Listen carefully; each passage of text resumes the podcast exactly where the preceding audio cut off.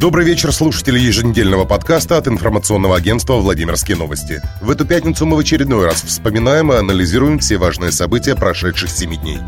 Владимирскую область с рабочим визитом посетили члены Комитета Госдумы по экономической политике, промышленности, инновационному развитию и предпринимательству. Они провели встречи с трудовым коллективом «Хлебокомбината», студентами Государственного университета и представителями бизнес-сообщества.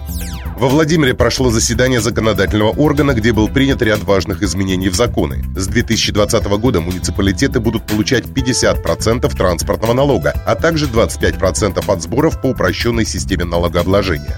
Благодаря принятым на недавнем заседании Заксобрания поправкам в бюджеты муниципальных образований дополнительно поступит более шестьсот семьдесят миллионов рублей. Также в первом чтении принят закон об ипотеке для медиков. Сумма первого безвозмездного ипотечного взноса увеличена для них с трехсот пятидесяти до пятисот тысяч рублей. Кроме того, в соответствии с этим законом размер процентной ставки может уменьшаться до нуля за счет средств тоже областного бюджета, но не более десяти тысяч рублей в месяц. Однако теперь врач обязан отработать в регионе не пять, а семь лет. Депутаты не позволили губернатору ликвидировать должность его зама по сельскому хозяйству.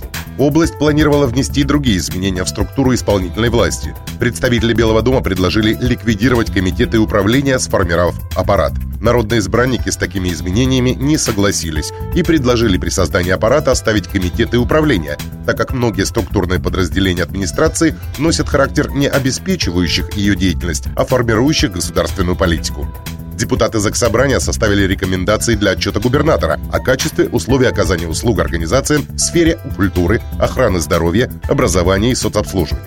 В этом году такой отчет, в котором нет никакой конкретики, был на двенадцати страницах, в то время как в других регионах документ в пять раз больше по объему, отметили депутаты. Их возмутило, что на заседание не пришли руководители департаментов и профильных ведомств, для которых и составлены рекомендации. В президиуме Заксобрания присутствовал вице-губернатор по внутренней политике Игорь Маховиков, однако он отказался от каких-либо комментариев.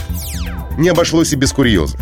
Во время выступления по вопросу того, нужно ли Владимирской области общественное ТВ, депутат Максим Шевченко напомнил о недавних обысках довода. Депутат от ка пэ эс эс Иван Алтухов задал ему вопрос, почему вне поля зрения силовиков остался помощник Шевченко, бывший юрист штаба Навального Кирилл Алексеев. Алтухов также подчеркнул, что у Алексеева раньше была фамилия Николенко, а депутат от ка пэ эс эс привык, что обычно женщины меняют фамилию, когда выходят замуж. «Перестаньте оскорблять людей. Он не только не по сути, а он по форме предельно хамский и наглый. Мерзавец», последовала реакция Шевченко.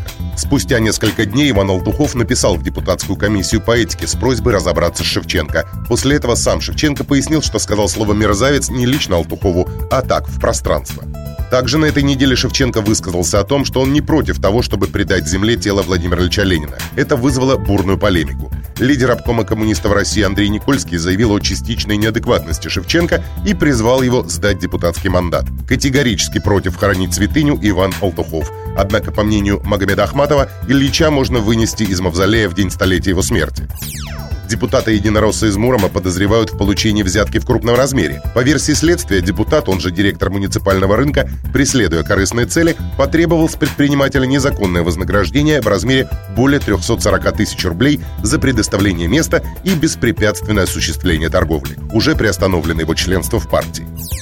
Во Владимирской области купить все, что желает, может только чуть более одного процента населения. Такие данные опубликовал Владимирстат. При этом двадцать процентов населения с трудом растягивает свой доход на то, чтобы купить продукты и заплатить за коммуналку. Половина населения не может накопить на товары длительного пользования. В Муроме зафиксирована вспышка внебольничной пневмонии. Всего в округе осенью такой диагноз был поставлен тридцати пяти детям в возрасте до семнадцати лет. Это учащиеся одиннадцати школ и воспитанники четырех детских садов Мурома. Школу номер два закрыли на карантин.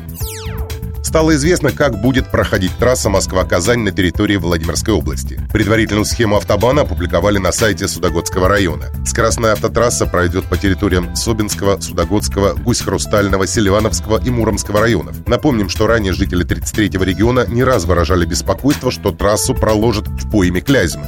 Если маршрут, который анонсировал муниципалитет, окажется окончательным, то дорогу все же отодвинут от реки. На этом наш подкаст завершен. Берегите себя. Оставайтесь на страницах владимир ньюс точка ру.